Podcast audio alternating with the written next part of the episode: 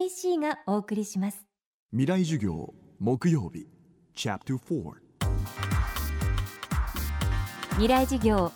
今週は関東大震災に学ぶ都市型災害への備え。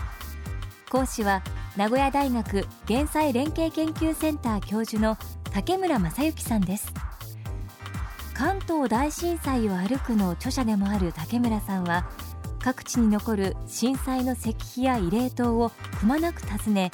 防災減災の知恵を今に伝えています。そんな竹村さんが私たちの盲点だと語るのは災害時の一斉避難です。未来事業4時間目。テーマは安全は自分で見極める。日本人のね悪い癖で地震が起こったら避難するってみんな思ってるんですよ。でつまり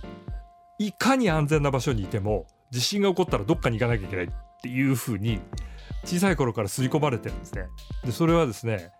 学校のあの防災訓練と称するものが必ずどっかに避難させるから。でもあれはですね基本的には火災に対する訓練なんです。学校は法律でえー、火災訓練っていうのを必ずやらなきゃいけないことになってるんですね。ところがですね震災の時に学校から火が出るってまあある場合もありますけど少ないんですよね。だからそこにいる人たちが、えーと、どういう場合はどうしようかっていうことを自分の頭でちゃんと考えないと地震が起こったら反射的に避難するっていうのはですねやめた方がいいんじゃないかって昔はですね建物があの耐震的でないものが多かったので、えー、と余震で壊れるとかっていうことも気になって皆さん外に出た。それはわかるんですけど今あの耐震的なものがですねやはりすごい進んでいるのであの周りを見渡してそんなにねこの建物が危険でないっていうことであればしばらくそこにいて周りのね様子を見てからゆっくりと判断をした方がいいしそれから東京の都心はですねきちんとした基礎を持った建物も多くって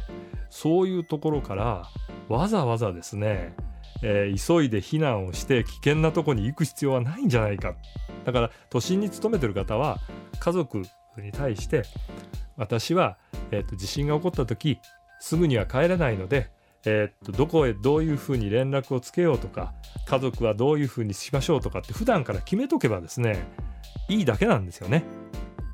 港区なんかは、えーと、確か、えー、高層住宅に住んでる方は避難所に来ないでください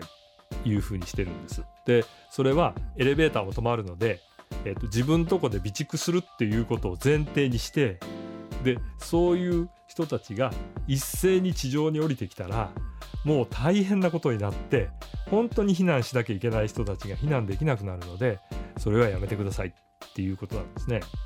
だから自分のいるところが特に火災とかが起こらなくて安全であれば少しそこで踏みとどまって情報収集をするっていうようなことをですね考えた方がいいかなっていうふうに思いますね。それが多分現代の、えーと、都会人の、えーと、やり方だし生き方なんだっていうふうに思えばいいんじゃないですか。そういうルール作りっていうのをしてそういうものをみんながちゃんと理解するっていうことが重要なんじゃないかと思いますけどね。だから普段からこういう場合どうなんだろうとかああいう場合どうなんだろうかとか本当にこれ安全なんだろうかとかそういうことを少しずつみんながあの考えておくことがあの重要なんです。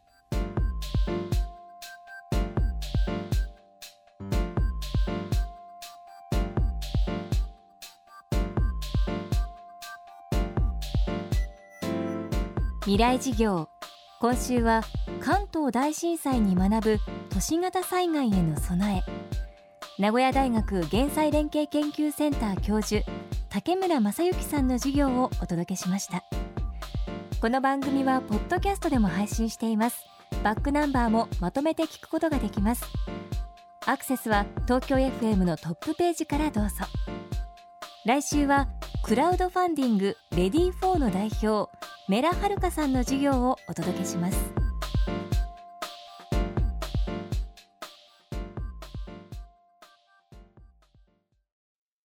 で結局何を言いたいんだね？社長プレゼンで固まった。キルアップの必要性を感じたら NEC のビジネス情報サイト「ウィズダムにアクセス。